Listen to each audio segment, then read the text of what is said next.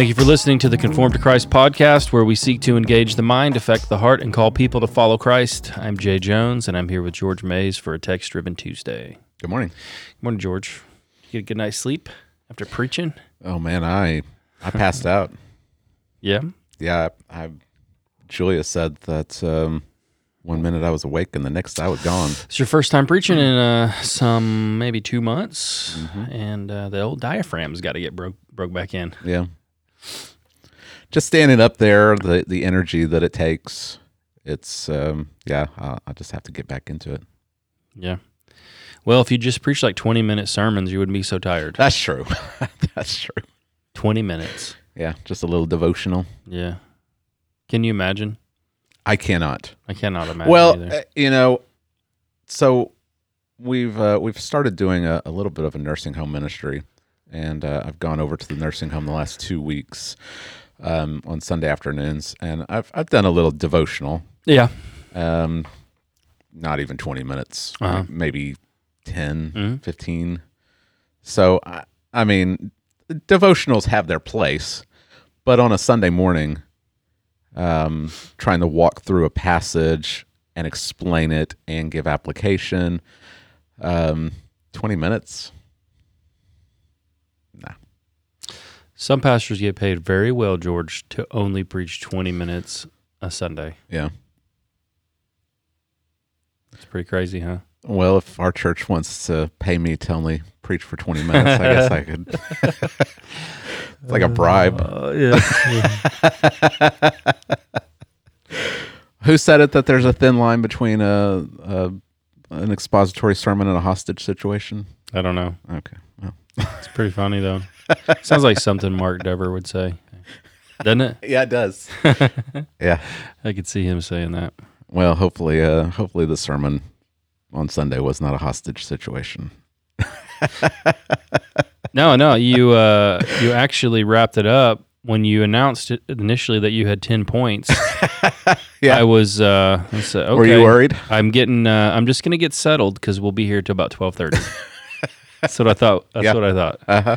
But uh, you you pulled it off there at the end with your application. I tried to I tried to wrap it up. I think I went over an hour, but I was trying to keep it at an hour. he was it was kind of difficult because I was looking at my my watch right before I got up. I looked at my watch, and when I got up to the pulpit, the little clock that's sitting there had a different time, Well, how how much time was off?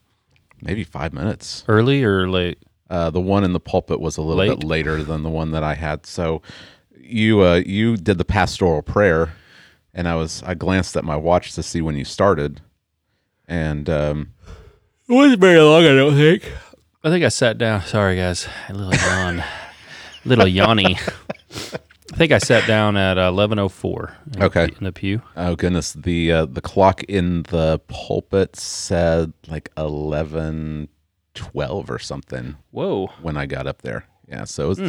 it's quite a bit off. So I'm gonna have to go and go fix that. So it's fast? I guess. Yeah. Yeah. So I don't know exactly how long I preached because I Made was, you feel rushed. Yeah. looking at it. And, oh, Yeah, man. so. Just take that thing and throw it against a wall. Well, I We don't need that. I got that. I I got that when when I was at Northwest because I'd actually preached till like twelve thirty one Mm-hmm. time, and I was like, I was like, this is no, this is no good. This is no good. I need George. a clock. I need a clock. All of the old people were asleep, man. You looked over, you're like, where'd they go? Are they gone? You're it like, may not nope. have been. It may not have been quite. They're that, not- It may not have they were quite just- been that late, but it was. It was. It was pretty late. It was a lot later than it should have been. They weren't gone, George. They were just sleeping in the pews. and I didn't have. Uh, I didn't have any. I didn't know what time it was. Yeah. Um, I used to not wear a watch, and When so you- I didn't know what time it was, and so I was like, ah, I've got to do something to uh, like keep myself aware. People And so I went to Walmart and got, people aren't got a aware. clock. People don't know if you've never preached before, you never experienced. When you preach, it's like you you you slip into a crack in the space time continuum, Yes, a place a, place where there is no past or present that's right. or future. you have no idea what time it is. You're just existing, Right. and then you look up and it's an hour Yeah. later. Yeah.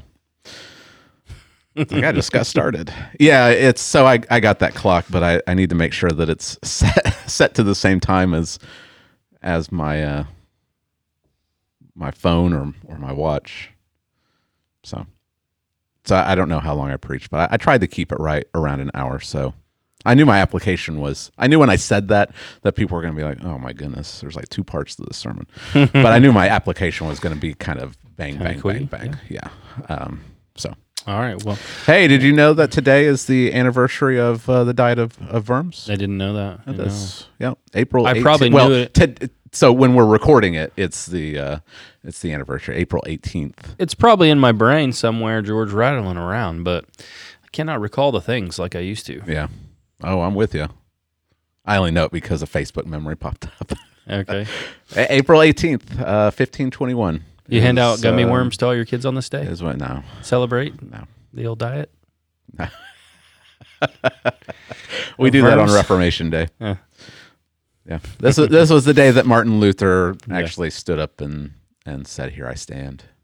So Yep. little little piece of history for you, Jay. That's right. Special day. Mm-hmm. Yep. Could have easily been his last.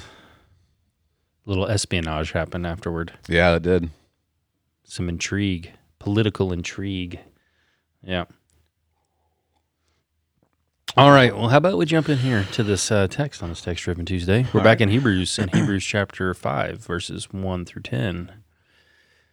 Focusing in on Christ. And as you said, this is beginning the heart of the book, which runs for a few chapters, right? Through 10? Goes through ten. through 10 and um, this section or the theme of hebrews is jesus is better and in this section is is the focus on him as a better high priest and better than temple sacrifices Right. Yeah. So we know that this this um, is like a unit Mhm. in the book because you'll you'll uh, you'll start to see some of the same language at the end of chapter ten that we have. Um, really, really, the section begins at the end of chapter four with verse fourteen. Um, it's Hebrews is one of those books that's kind of hard to see where the transitions are, and, and with our rotation, it's like okay, what where's a good place to to stop? Like where's a good place? well, what do you think us? about this that it's a sermon Mm-hmm. and therefore the transitions are hard to get because one idea flows into the next Yeah, it seems like maybe it's a sermon that was I don't know transcribed or um, I don't know. Maybe he's preaching from a manuscript. I don't know. It's it's obviously a letter um, because he gives a greeting at the end, mm-hmm. um, and he says, "I've written to you." Mm-hmm. But it also has the components of a sermon, so it's it's hard to even nail down the genre of of Hebrews Right. because it's it's both. It's a letter and it's a sermon. Uh. Um, so the transitions, he's he's really smooth with his transitions. Um, each section flows into the next one, so it's hard to know with uh, with you know the way that we rotate our preaching schedule um, here. I, I got to find a good place to to stop, and I got to find a good place to where where can I pick this up in a way that everyone kind of knows where we're going. Mm-hmm. Um, so the section really begins and um, th- at the end of, of chapter 4, verse 14. And that language is going to be picked up again um, in chapter 10. Um, we'll, we'll see some of the same stuff. So it, it, it holds together as, as one unit. He starts with this idea and he'll, he'll end with the idea. Okay, we haven't been in Hebrews for a while, so and I know we have new listeners. so explain the overall purpose of the book of Hebrews. What is the what is the goal of why the book's written? Right. Um, or is there is there a goal? there's a definite goal. Okay. Um, the, the the definite goal is that there are um, Christians, primarily Jewish, but not not exclusively Jewish, um, who have uh, they profess faith in Christ. They've joined the church, but now because of persecution, they're uh, they're losing their jobs. They're losing their property. Some are being thrown into prison. Um, we see all of this at the end of chapter ten. Um, they're being tempted to leave. Um, they're being tempted to um, go away from the church and go back, um, particularly to the Israelite worship, um, the the temple, the sacrificial system, the priest, um, the rituals, and it seems like the idea is this is just as good. Like there's two ways that we can worship God. We can worship God in the church or we can worship God in the temple. And what the writer is um, showing is that all of these things uh, from the Old Testament have actually been pointing forward to Christ. And so it's not um, it's not this these two options. It's now that Christ has come, all of these other things are obsolete. So Jesus is not just another priest; he is he is the fulfillment. He is a better priest. Um, he doesn't just offer another sacrifice; he offers the ultimate sacrifice. Um, he goes into the true temple. We'll, we'll get into all of this in um, eight, nine, ten, um, and so he's the the overarching theme of the book. You could summarize the book as Jesus is better. And so he's better than the angels. He's better than Moses. Uh, chapters three and four show that he brings his people into a greater rest than Joshua did um, when he brought Israel into the land of Canaan. And now we see that Jesus is uh, a better priest. Um, he's he's a better priest.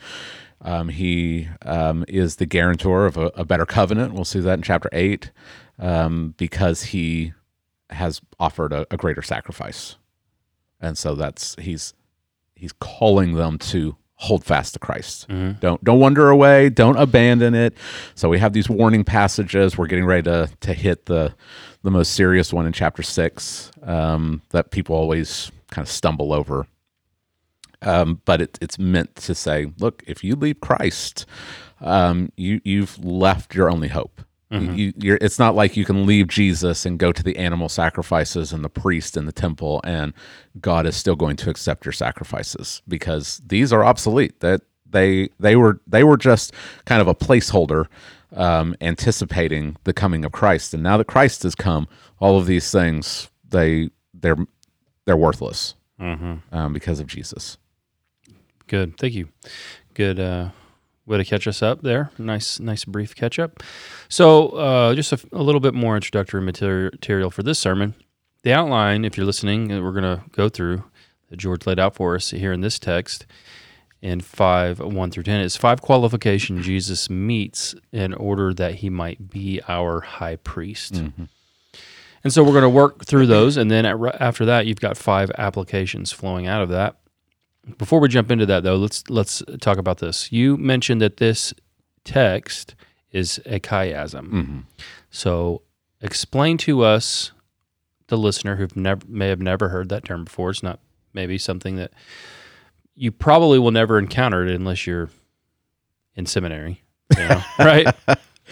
Uh, it depends the kind of books that you read. Right. It Depends what kind of books you read. You, you may uh, you may have a more technical commentary, and Uh-huh. they're going to bring it out for you. But Right. what is that? What if people are listening? What is a chiasm, and how is a chiasm in this and then this text in one through ten? Right. Um, so a chiasm is a literary structure. Um, you run into it a lot in the Psalms.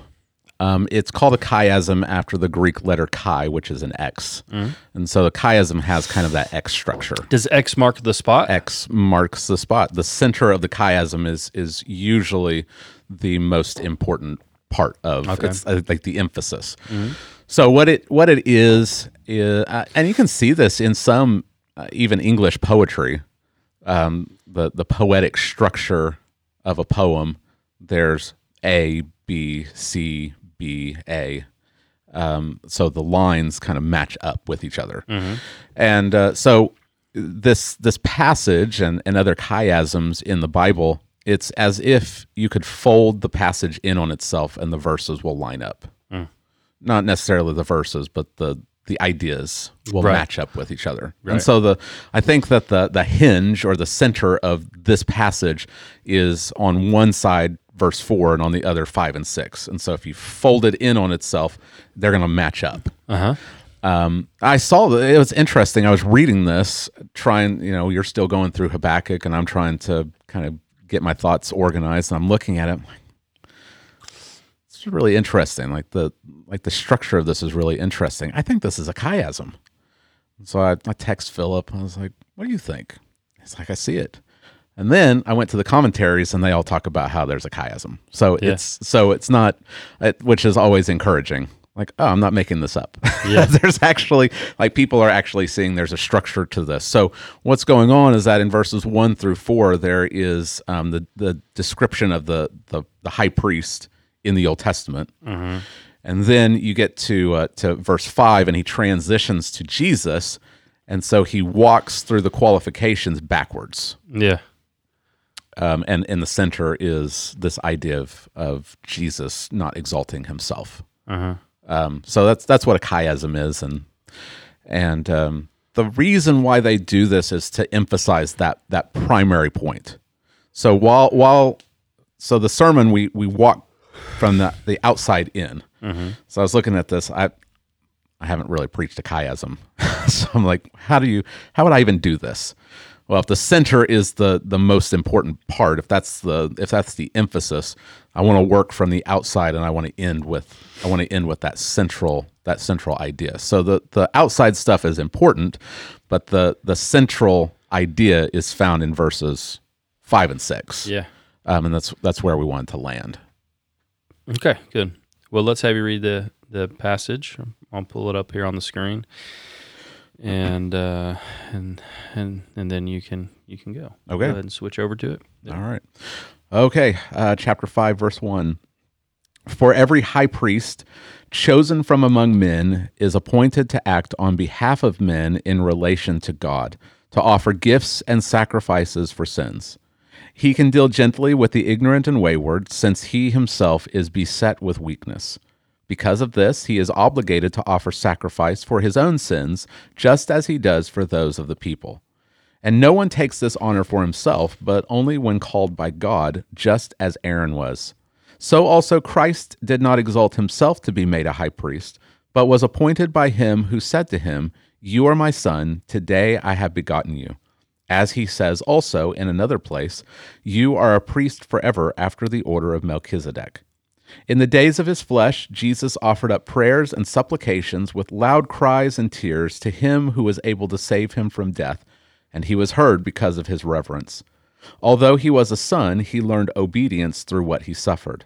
And being made perfect, he became the source of eternal salvation to all who obey him, being designated by God a high priest after the order of Melchizedek. All right. Thank you very. much. There's two different ways I could have. Uh, I, I was thinking about doing this. I actually had a backup outline here. if at the last minute, I'm like, ah, I, I really think maybe I should do this instead. Uh-huh. So there was kind of this broad outline that that a lot of the commentaries were focusing on. Jesus has union with his people. He he identifies with his people, and he's chosen by God. So these two big points. Right. But what I wanted to do is I wanted to really break down um, those ideas into more specific Uh-huh. because I think you see it as we're going through the book already. It's it's kind of emphasizing again some of the ideas um, from the rest of the book. So I could have only had two points um, in this chiasm as I walked through it, but instead I decided to do five. All right. So point one, you have Jesus is a man. So first qualification to be our high priest, That's right. He's he's a man. he's a man. I like I like uh, Yeah. I like points like this because you think at first you're like, well, no kidding, Yeah, that's right.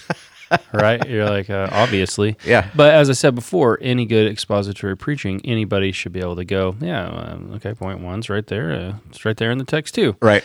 So, he's appointed. Every high priest is chosen from among men. But yeah, th- there you go. There you go. It's right there. That's better if you're a listener than somebody who gives you some profound point and you think, oh, that is profound. I could never get that point. And you can't get the point because it's not there. Yeah. So don't make your points up out of thin air. Right. Uh, Jesus is a man. And then the other great thing about these these uh, points like this is you think, okay, yeah, no kidding, we we know this. Right. but then when you start to think about it Yeah. more, right. Um, you start to realize it's actually a very important Mm-hmm. thing. Yeah. So, you know, it it it we have to slow down and think, okay, have I ever really thought about why it's important that Jesus be a man? Mm-hmm. Like if he is the one who represents me before God, he made atonement for sin, all this stuff, like he's my high priest, like Why could it not have just been like some archangel? Yeah. You know what I mean? Right. Uh, I don't know if people ever stop down enough to think about it. hmm Why couldn't it just be a bull? Right. Why could the why couldn't that sacrifice be okay? Why couldn't why couldn't you know something else fill in the blank? Yeah. We uh we emphasize this um with our kids and Phineas has started picking it up on his own. Like, why did animal sacrifices not fully atone for sin? Why why could you not just offer this perfect bull or this this perfect goat or this perfect lamb and that's the sacrifice that atones for your sin? And the reason is you're not a bull. you're not a goat. You're not a lamb. It's got to be man for man.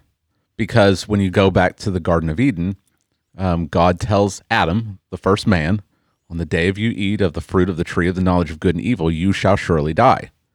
The wages of sin is death. Um, and who who owes that death?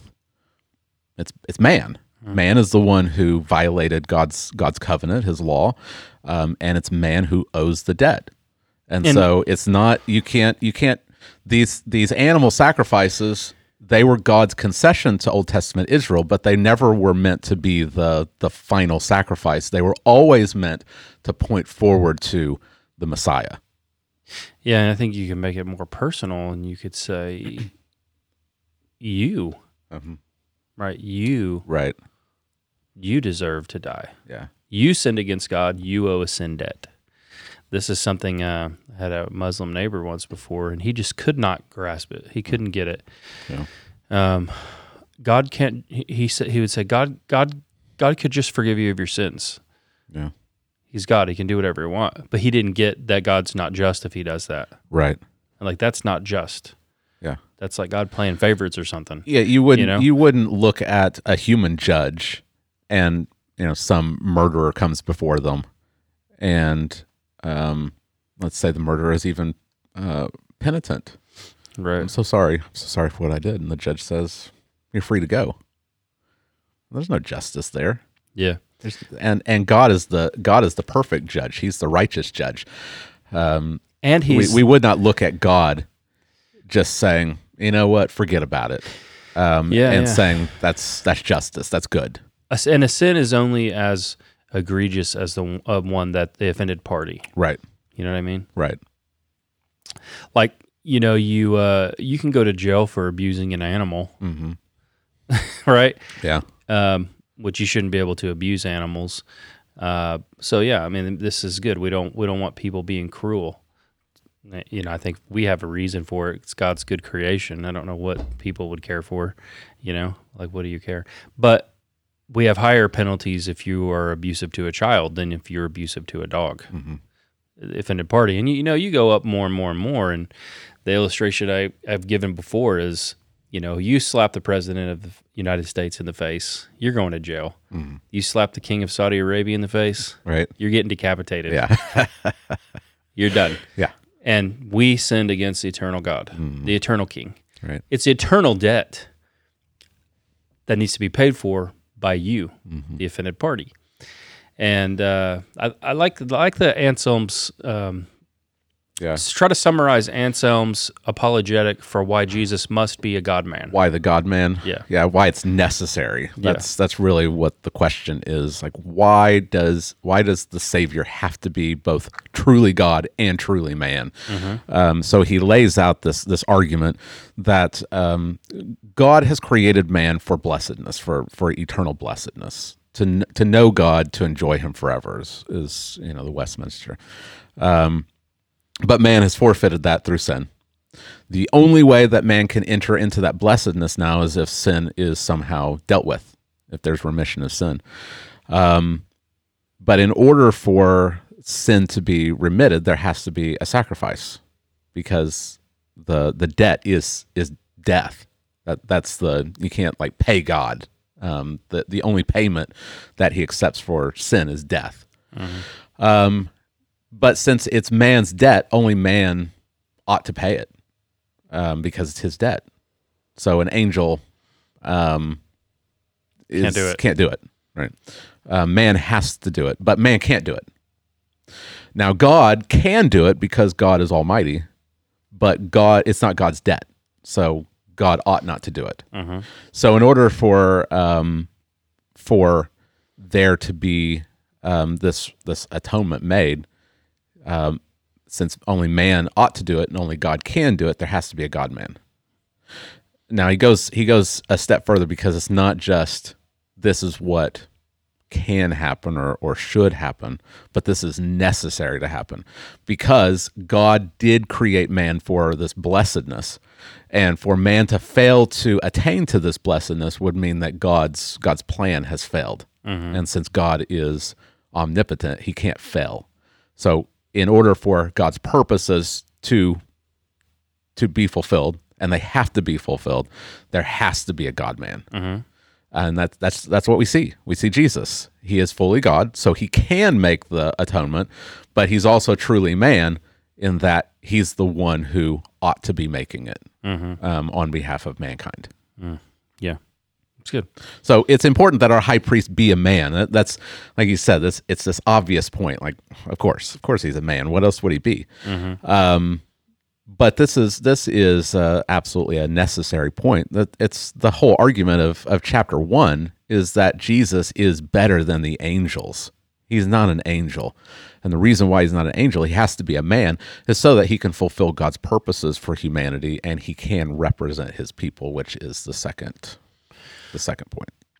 So God came up with the idea of the high priesthood. It's his idea. He, app- he appointed Aaron the high priest. This is verse one. He came up with this. It's his well, idea. It's his idea. Um, it's his institution. Right. the high priesthood, Yeah. God's institution. He chooses the high priest. And then this corresponds with verse 10 that Christ was also appointed, designated by God. Yeah. And then this strange person appears. George. Right. Yeah. Who is this? Melchizedek. Who is that? Yeah. Um, so I, I didn't want to give too much away because when we get to chapter seven, we'll actually be looking at the story of Melchizedek. And, Okay. And ha- like he's introducing it here. Then he's going to talk about how this is difficult because you're so lazy that you can't understand it. That's he's going to get the warning passage in chapter six, and then he's going to get to chapter seven. He's going to pick up Melchizedek again. So I didn't want to I didn't want to give it all away in this sermon because I'm going to preach that sermon. So it would be just seven. enough to say for now that Melchizedek is a high he's a high priest. He's a priest of God, not of the line of Aaron. Mm-hmm. not of the line of Aaron. A very rare breed. and that's that's important. So you can read Genesis uh-huh. chapter 14 and you can you can read about Melchizedek. He's a mysterious figure. He's only in a couple of verses. This will be a fun game. You ready for this? sure. Comment below who are the other people who are priests in the Old Testament, not of the line of Aaron. All right. Let's see. Let's see a little Bible trivia. Okay. Let's see what they come up with, George, Okay. All right. because they're they're well, just posing the question, Yeah. it can be answered. We'll see who gets it. So um, it's important that Jesus is a man, but he's not just another priest in the line of Aaron. He is of the he's after the order of Melchizedek, and so he is a greater priest because his priesthood is not it's not um, conditioned upon um, being in the genealogy of Aaron, which is going to be important. We'll we'll pick up on this more as we go along um, not just in chapter seven, but chapter eight. Uh, so he's again this this passage as this chiasm, and and there's the you know these um, these ideas are matching with each other. He's not just showing that there's a one to one. He's not just saying, well, here's the here's Israel's high priest, and here's Jesus, and they, they match up perfectly. He's showing that Jesus is superior. He's better than the um, the, the priest from the line of Aaron. Right. Because you can be born into the priesthood. Yeah, yeah, yeah, and that's that's the only way you could be an Israelite priest. You you you had to be from the tribe of, of Levi, and then if you wanted to be high priest, you had to be Related to Aaron. descended to Aaron. Um, and uh, Aaron? a Aaron. Uh, you couldn't just be you couldn't just be any Israelite. Yeah. Um, you had to be from the line of Aaron. But Jesus, who is a greater priest, is after the order of Melchizedek. And we'll talk about him later. Yeah. Jesus no punk either. Aaron's kind of a punk, George. Come down the mountain. All the people peer pressured him to make it. peer pressured him into making a golden calf. Surprised he got to keep that high priesthood. Yeah, yeah, he messed up. He messed up uh, almost immediately. Ah, the priests or the people they were about to they were about to kill me, and so Yeah, I had yeah. them bring me their gold earrings, and I threw it into the oven, and out came this Oh, calf. well, I don't know. know? Look at the expert craftsmanship on that uh, golden calf. Yeah, it was magic. Just this magic cap that came out. I don't know. All right, all right. So your first, first uh, five qualifications for why Jesus can be our high priest. Number one, he's a man. Number two, he represents his people before God. Yeah, Um, he stands, uh, he stands in between, like uh, right. in between these two parties, uh, representing, and um, it's interesting to to think about, in particular with Jesus, but the the high priest of the the old covenant did it did this as well, uh, but even more so for the God Man, Right. right? Yeah. So, and it goes both ways. The the priest, he's the intermediary intermediary for both parties. But Right. in this passage, it's it's emphasizing that he acts in relation to he acts before God in relation to the people. But it goes both ways. Um, so the the priest is supposed to teach God's law to the people. He's supposed to speak from God to the people. Um, but he also Represents represents, the them. people before God. Um, so he, has to stand in between them. Um, we their we see the, this. on his garments. Yeah, he bears their name. We see this just in the structure of Israel's camp uh, in Numbers. The the temple or the tabernacle is at the center, and then um, Aaron and Moses were stationed in front of the the tabernacle, and then the Levites were around them, and then the rest of the tribes. So there's there's the the wilderness, which is the place of uncleanness and death. Then you have just the general population of Israel, and then as you work your way inward, it becomes more and more holy. Um, and so Aaron is is there at the front of the tabernacle, um, standing there as as the go between.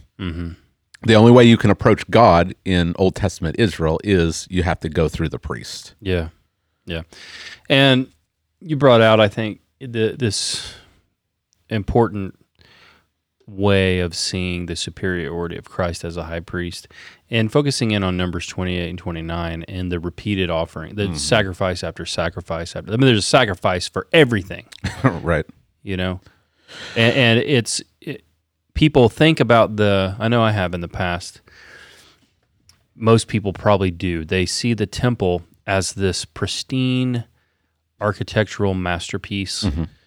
with probably like clean, uh, white, marbly looking Well, I think they I- limestone. you know what I mean? I think we I think we kind of um, think of it like a hospital. You walk into a hospital and you're expecting like this sanitized Mm-hmm. space. yeah, Um, you can you can smell the you know the disinfectant, yeah, and I think I think that's how people view the the temple. Like it's this really sanitized place, right. and it's it's really clean, pristine. Um, because when you think holy, you think clean, right? hmm Well, I mean, if we really, if if you go back to Numbers twenty eight and twenty nine, and you just, I remember the first time I I really spent some time reading it and trying to add up like how many sacrifices had to be done, like every day. Um, it, it was a slaughterhouse. Yeah, and you know they burn incense. The incense are a holy offering, but they also serve a dual purpose. Yeah. You ever smell inside of an animal when you cut it open? It doesn't smell good, Right. and it would be a bloody hmm mess of a place. Yeah. blood everywhere. Um, and it serves a picture to show the, how grotesque sin is, Yeah. what an offense it is, Right. uh, what it does done to the world. And you see dead animals everywhere. Um, they're burning them. I mean, this is this should show you how much of an offense and what what our what human sin has done to the world. And it's over and over. It's never they. It's just running like a machine Yeah. every day. hmm Uh, but Christ offered a single sacrifice. Right. He represents us, his people, before a holy God, and he and he offers a single perfect sacrifice for sin. Yeah. And it's enough. It's complete. It's Yeah. finished. So he can be the source of eternal salvation for those who obey him. Mm-hmm. Um, the the the daily sacrifices in the the tabernacle and later in the temple were meant to be, as the author of Hebrews will say in chapter ten, it was meant to be a constant reminder of sin. Uh huh. Like every every day, um, you know, you're hearing the the the bleeding of animals Yeah. um, you're probably hearing dying. You're probably hearing them die if you're if you're close enough to the temple. Um, and it's just a reminder: the wages of sin is death. Um, this animal has to die because someone has sinned. And um, if you're an Israelite, you're just you're just surrounded by this. Like this this is this is part of your daily existence. Is this idea of, of sacrifices, um, something dying, something bleeding um, for for your sin. But then Christ comes and he becomes the source of eternal salvation, which means that he actually accomplishes what all these animal sacrifices were pointing forward to. and, and you will you will have to re-explore this again in Hebrews 10, which I guess the emphasis there is on the superiority of this covenant of the covenant at that time. Yeah, and the and the sacrifice. Yeah. So it says uh, every priest stands daily in his service, offering repeatedly the same sacrifices, which can never take away sin. But when Christ had offered for all time a single sacrifice for for sins, he sat down at the right hand of God. Right. This is a uh, I've I've said this again and again that that there there are um, blueprints for all of these different structures in the tabernacle. And you read you read the the last half of Exodus, and it's just all of the different articles that that are supposed to be built for the tabernacle. And what you know, there's one piece of furniture that is never mentioned, a chair.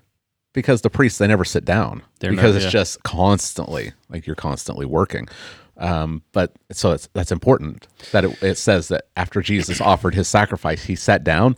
That's not just a throwaway idea. That means he's done. He's done the work. All right, so let's let's um, let's take a deviation at this point. Yeah. Okay, I think it would be important for us to though, and let's talk about Catholicism, Roman Catholicism, um, and we don't do this because we're Roman Catholic haters. Like uh, we, if if you're a listener and you're a Roman Catholic, um, we would say this stuff because we care about you. And if you have family members who are in the Roman Catholic Church, same thing. Uh, it's important for us to now go from what we just talked about to discuss the reality of what occurs every day, actually, in a Roman Catholic Church. Yeah. A Roman Catholic Church every day, maybe numerous times a day, depending on how many uh, people, like a, uh, you know, their parish may be serving or whatever. Right. You can go, you know, right down here, right down the road every day at lunch and go to a mass if you want, if you're Roman Catholic. Um, the the Roman Catholic priesthood is based upon the old the Old Testament. My um, my mother in law, she was raised Catholic. Um, She came to faith in Christ as an adult um, out of Roman Catholicism. Um, I think I've mentioned it before on here. Uh, my wife was even um, you know, sprinkled as a as a baby. Um, so there's a lot of Roman Catholicism in in that background. Um, but my mother in law, she she says that. Um, she thinks that Catholics should read the book of Hebrews Yes. the book of Hebrews, it directly contradicts not just one aspect of of Roman Catholicism, but the whole structure falls apart if Hebrews is rightly understood because they have the priest, um, they have um, their their churches are kind of structured like the tabernacle. They even have the holy of holies where the the Eucharist is kept, um, and then their mass is a perpetual sacrifice Right. like the whole the whole worship structure is based on the old testament and if you understand what the writer of hebrews is saying all of the old testament sacrifices and all the old testament institutions and rituals they're all pointing forward to christ so you don't have to continue doing this you don't have to have an ordained priesthood you don't have to have uh, a holy of holies you don't have to have perpetual sacrifices because christ has accomplished all of these things That may be a, a surprise for some to know, to learn that what happens every day in a Roman Catholic Church is a what they believe is a new sacrifice of Christ. yeah Like they say, Christ's sacrifice they they'll base it all in what happened, what he did on the cross, Right. right? But they'll say the priest, the priesthood has been endowed with some power Mm-hmm. uh, by God to every day re-crucify Christ Right. again. Yeah. Uh, so they, I mean, you can read through their literature. They literally believe they reach up into heaven and pull Christ down. I think they actually use the language of dragging him down. Hmm. Like it's that through their Mass.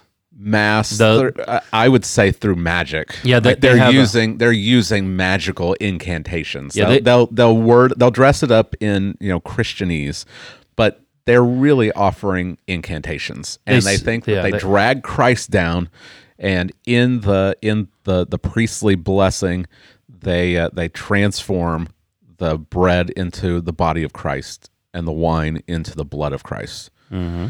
Um, and they're offering the sacrifice again. Yep. That's right. Yeah, and, and they say the same thing everywhere. People may not understand that. That mass is said the same the same words are used everywhere. Right. Used to only be in Latin. Yeah. Big controversy for them to switch it over into Mhm. the language of the regular people. Yeah. They bring the bell bing and um yeah. And you use the word blasphemy in church when you discussed it. Yeah. And I think it, it's true. I mean, it may be even too light, blasphemy, abomination, Mhm. even. Yeah. Um, it, it's all, all, unneeded, unnecessary, Right. and I mean, uh, you know, our it's our our fore our forefathers in the faith, many of them who were killed at the hands of Roman Catholics, Right. would say it's a, an abomination. It's antichrist hmm at its very core. Yeah. Because Christ, what he has done is offered a single sacrifice. He himself, as the high priest, and he himself, as a sacrifice, it was perfect, and you can't improve upon perfection. Right. He secured an eternal covenant for all those who are in him by faith. And so you can't, there's no need to go back to the old covenant, run back to the temple, or to even run into something like Roman Catholicism. Yeah. This is important, um, e- even for our uh, our fellow Protestants, fellow Baptists, to recognize that what what we do when we say we're taking the Lord's Supper is not the same as the Catholic Mass. Um, I, I don't even call what they're doing the Lord's Supper. Um, it's the Mass. It's it's completely different. It's it's not what it's not what we are are communicating when we talk about the Lord's Supper. So we need to understand that. Like it's not just oh we do the Lord's Supper this way, but they do the Lord's Supper this way and and we're just we just have, you know, some minor disagreements on what it means to take the Lord's Supper. That's not what's going on. It's it's completely they're completely antithetical to to one another. And we need to be honest about that. Mm-hmm. Um, I think that um, a big problem that we have, and we see this in the wider evangelical world, you know, Big Eva. Um, I think um, they are committing suicide by niceness. Mm-hmm. People are just afraid to call the Pope Antichrist. right? Mm-hmm. When's the last time you heard someone in Big Eva talk Never. that way about Catholicism? Never. It's it's more likely that you're going to have um, an Ed Litton who does an ecumenical service with Roman Catholics, Mm-hmm. or the association here Mhm. in, in Lawton having the the night of unity and singing and and praying alongside Roman Catholics as if well we we have minor differences and they're big enough differences that that I wouldn't feel comfortable going to their church, but you know we're we're all believers. Um, we don't have to like be a Martin Luther Right. and um, you know fart on every Catholic that walks by. but we do need to recognize that there are serious there are serious differences, and um, those who are truly holding to Rome's doctrines are outside the Orthodox Christian faith. Mm-hmm. Like if you really believe this, if you really are holding to this, if you're really trusting in this um, for your salvation, then you're lost. I think many that are in the Catholic Church, they don't understand. Yeah, I would maybe agree. It's not explained clearly. Yeah, I Like, if agree. they, if they were to tell, I feel like if they were just be honest and be like, "Hey, here's what we're about to do. All of you are gathered here today for your lunch break. I am about to re-crucify Christ anew." yeah. I They, might open they, some eyes. They might. Ra- it might be some eyebrow raises. Yeah. Like, what, what do you? say what? Hey, what are you talking about? I, so I think there there is a lot of ignorance Yeah, around that. I agree. Yeah, I agree. So Which Yeah. that that is um, that was part of the problem of of you know Rome um, around the time of the Reformation is that no one even knew even the priest. Many of them didn't know Latin. They didn't even know what they were doing, yeah. And it was it was just magic. Mm-hmm. They were they were just going through these rituals. If you say the words, that No one knows what they mean. kno- who well who knows where they even came from? right. Who wrote who wrote these words? Like Yeah. which which which pope was it? Mm-hmm. The one that had a bunch of illegitimate children. And he said, if you if you say these words just right, this magical thing will happen. I mean,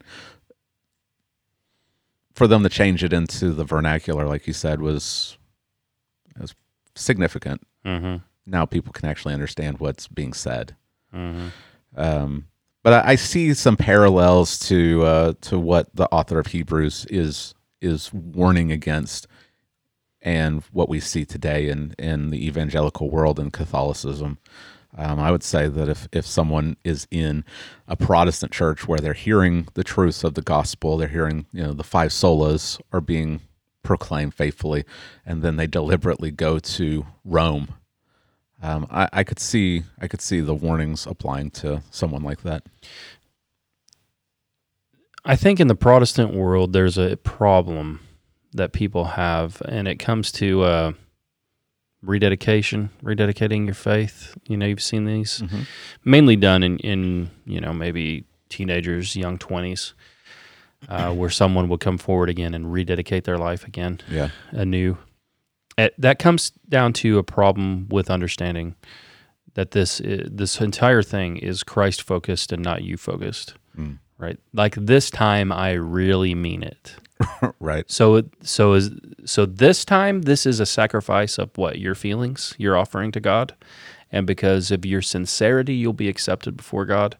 So even in the Protestant world we got our we've got our problems with a lot of this stuff, and it comes down to not understanding this of Yeah. what Christ has done as a high priest Yeah, uh, and the perfection of what he offered. he's the source Mhm. of eternal salvation.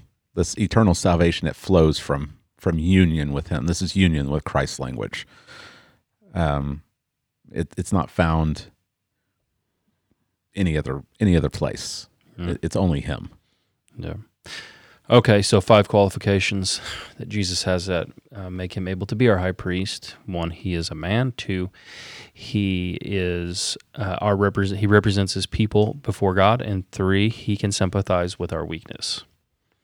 And we've talked about this before in many other podcasts because of um, how well we would use the term how pastoral that it is, but what we really mean by that is the practical application of that just for every single believer Mm. to understand that we have we have a God who's able to to under, he understands us not in a way that God we say well God knows everything or you could say oh God knows what it is like for a human to suffer because he's God. He knows everything. Yeah. that's not what we're saying. What what a Christian can say is we have a high priest who can sympathize with us within our, in our weaknesses because he has been he has experienced what it is to be a man. He knows what it's like to live in a fallen world to experience pain and suffering and even beyond that to understand what it is to be tempted mm-hmm. Uh, to go through all of the temptations of sin. And yet what you brought out was very good. The old testament priest could do that too. But he sympathize he's able to old testament priest could sympathize with the people because he knows what it's like to sin and then fail and Yeah. give in. Right. he's got to offer you know uh, a bull to to atone for his own sin before he can offer the you know the uh, the sacrificial uh, atonement for all of the people. He's got to deal with his failings Christ has experienced all the temptation we have and yet never gave in. Right. So the temptation was even greater Mm-hmm. because we we only experience temptation as much as until the point we give in. Yeah. He never gave in. Yeah, I think that we, um, I think we can have this this weird view of Jesus. Probably goes back to some of these these weird um, movies that were made, like in the you know '60s and '70s. The greatest story ever told, where Jesus is like you got to check for a pulse to see if this Jesus is even alive. Um, he doesn't really have a personality. Uh, I think we we have this weird view of like stoic Jesus, like nothing can touch him. Mm-hmm. Like he's not affected by anything.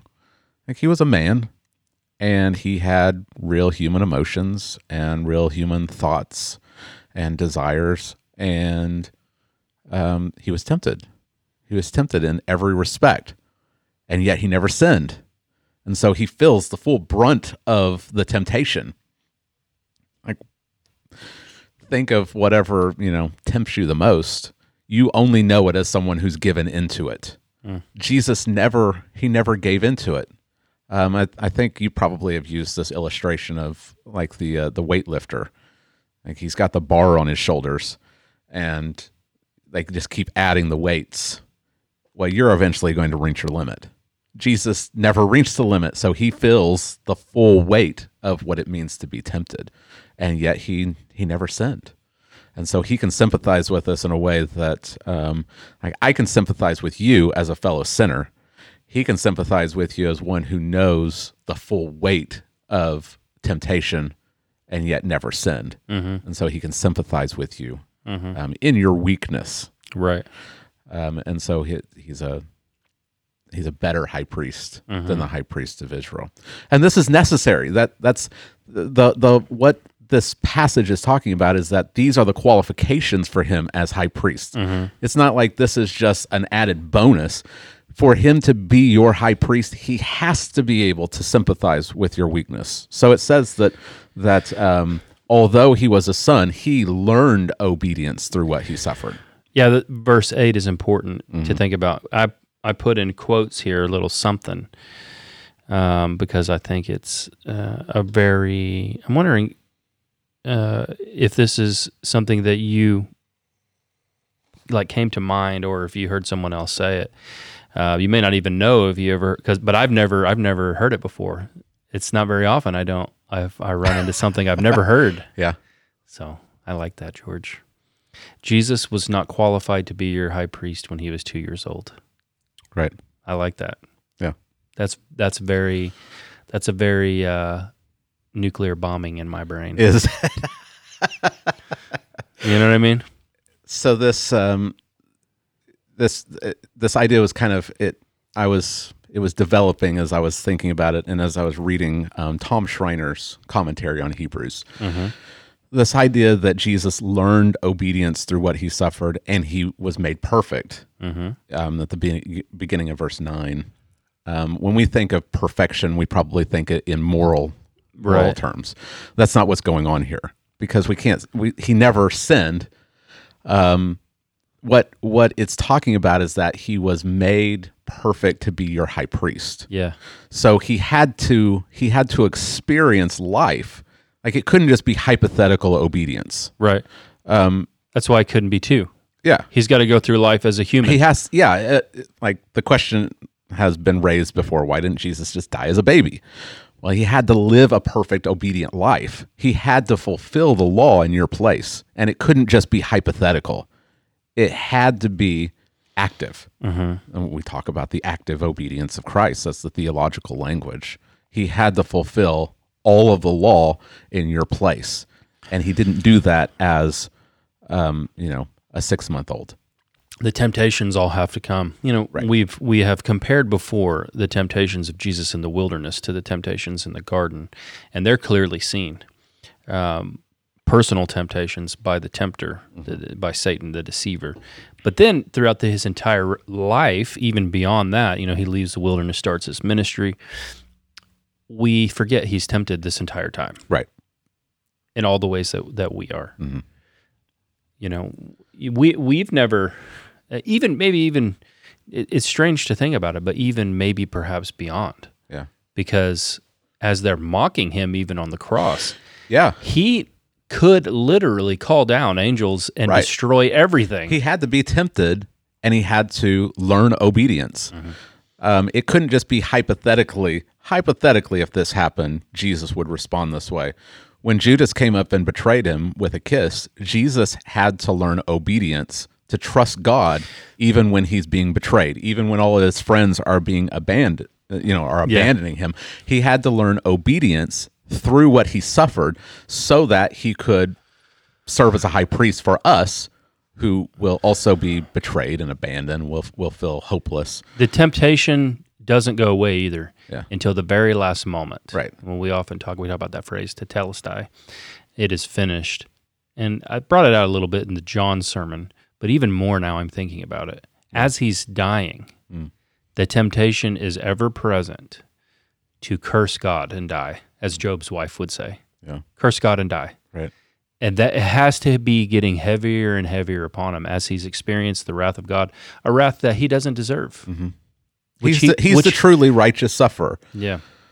And so, and then the hurling and the insults, and it's compounding. And, and so, learning obedience through what he suffered doesn't like stop in the Garden of Gethsemane. We may be tempted, we may be, we may be tempted to think that it's going all the way to the end right until it's until it's finished, Yeah. literally until it's done. right Yeah. That's it's pretty amazing to think about. it is yeah and now that he has been made perfect um in in the the way that he's he's gone through and he's learned obedience um, now he is qualified to be your your perfect high priest who can sympathize with you in your weakness Yeah.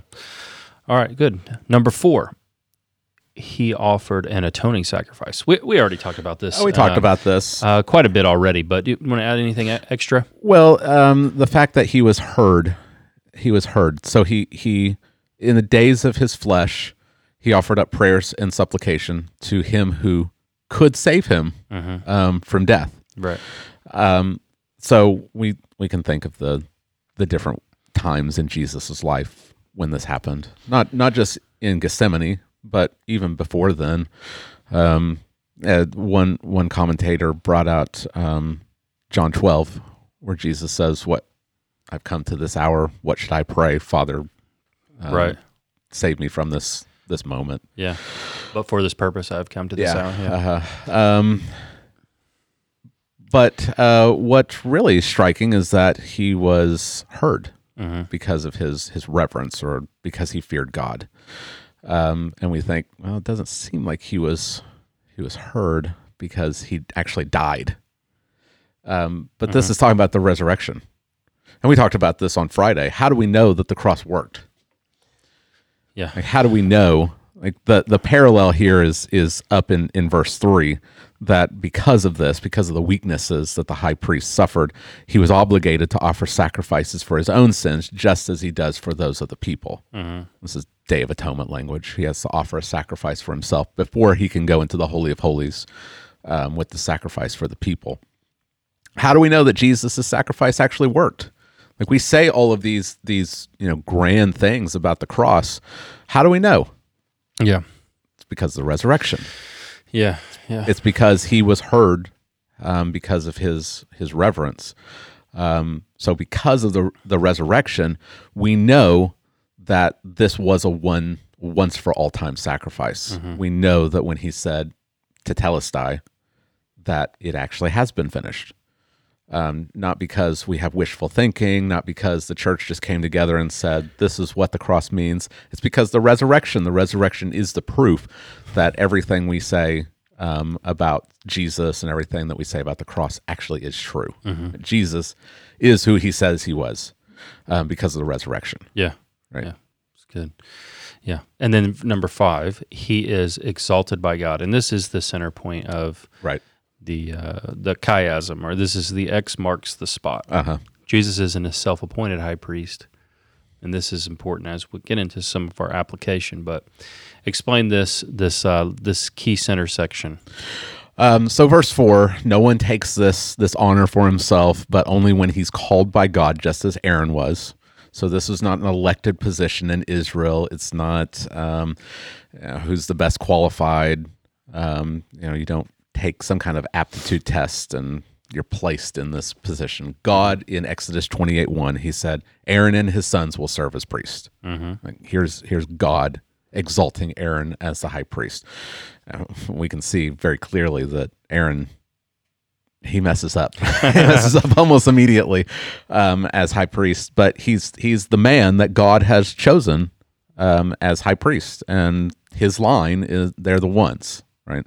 Um, we see in um, number sixteen and seventeen the the story of Korah and his rebellion, and Korah is a Levite, and he thinks, well, Yeah. um, I'm this as is good. This is after this is after they can't enter the promised land and they they're rebelling and uh, everyone in Israel is holy, um, and God uh, shows that Aaron is the he's he's the one who's chosen Mm-hmm. um, because the earth opens up and swallows Korah and his family whole, and then you have the the story of uh, the staff Aaron's staff blooming. Yeah. This is God's choice. Well, in the same way, Christ did not exalt himself, and we could look at you know a multitude of, of verses where Jesus says that he didn't come to glorify himself. God's the one who glorifies him. He doesn't seek his own will; he seeks the one of, of uh, him who sent him. Um, so he doesn't exalt himself to be made a high priest, but he was appointed by him who said, and then he quotes from Psalm 2 7 and Psalm 110, um, verse 4. Psalm 2, it's about the Son. Um, you are my son, today I've begotten you. Psalm 110, you are a priest forever after the order of Melchizedek. So Jesus is, he, he uses these two verses to show Jesus is a king priest. Mm-hmm. We're going to pick that up when we talk about Melchizedek um, in chapter 7. Mm-hmm. Um, but the the heart of it is that this is the priest that God has chosen. So it's not like um, I use the the illustration of speed dating. Like it's not like you've got ten, you know, ten options, Yeah. and you you spend some time with each one of them, and then you you know you pick the one that you're most compatible with. Um, this is God's appointed high priest. Mm-hmm. And if this is God's appointed high priest, then there is no other. Mm-hmm.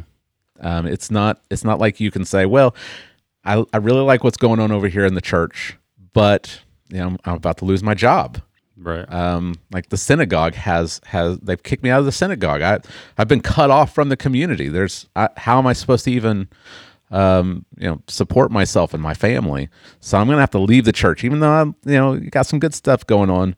I've got to go back to the temple.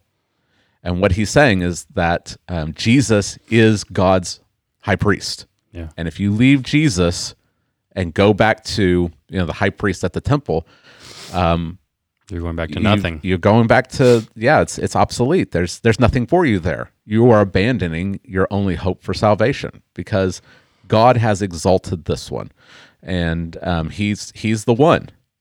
Um, so no matter what happens, no matter what you're experiencing, no matter the the persecution, if you really want God, if you want the salvation, if you want eternal blessedness, if you want eternal salvation, um, it's Jesus. Yeah. It's only Jesus yeah. Yeah. Very good. and that's the you know that's the, that's the heart of the book Mm-hmm. like jesus is the source he is the he is the um the fulfillment of all of these things he is the one so don't drift away don't harden your heart um because if you do all, all you have is um damnation Yeah. So you had five applications that flowed out of this. So we did quickly, and, and the listener will be able to pick up on how they how they naturally really just emerge out of the text. Number one, God loves sinners. I think it's- it becomes incredibly obvious when we said that Jesus is the exalted, God appointed one. This is God's plan for salvation, not man's plan. yeah Uh, Jesus was sent by the Father. And we, we read the passage that you know, for God so loved the world that he gave his only son. Sometimes we forget what that maybe can entail. Um, that this is a plan that the Father has to reconcile sinners to himself.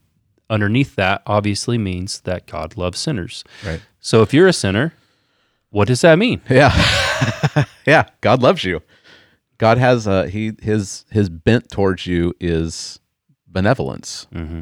Um, I think that there's this idea, probably even among some Christians, that God in the Old Testament is angry, and then Jesus shows up in the New Testament and he he fixes everything.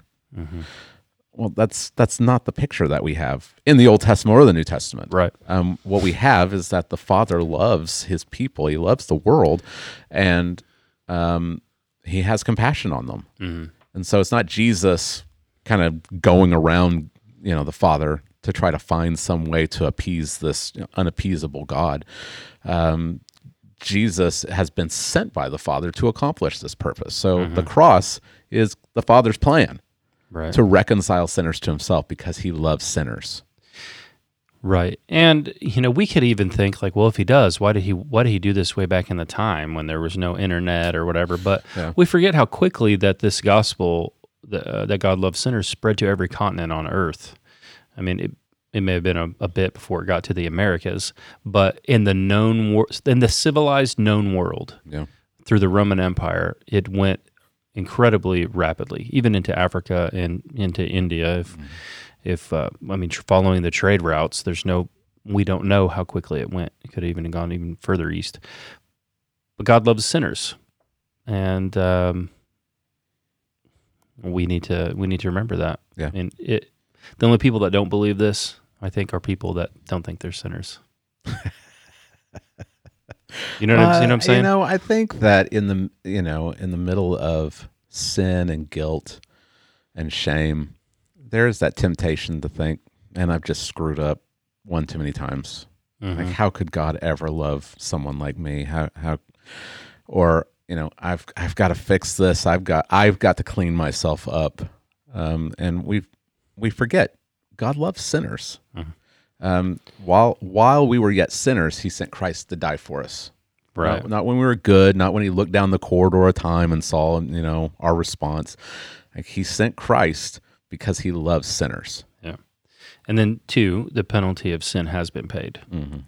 This is we we kind of went at this from the even the angle of looking at the at the Catholic Church and what they do. The, there's one payment for sin, there's one penalty, or there's one payment for the penalty of sin. Christ has paid it in his in his person Right. as the priest, as a sacrifice himself, Yeah. in a perfect eternal sacrifice. And number three, the resurrection is proof. It proves that. Yeah. It prove it proves the other two. Yeah, and it, I was, you know, we're coming at it from from two different sides. So, um, the penalty of sin, the consequences of sin, um, your guilt has been paid for. But the resurrection is proof that the power of sin in your life has been broken. Like you, you're forgiven, but you don't have to continue walking in sin. Like you you have because of the resurrection, Christ has sent his spirit to empower his people.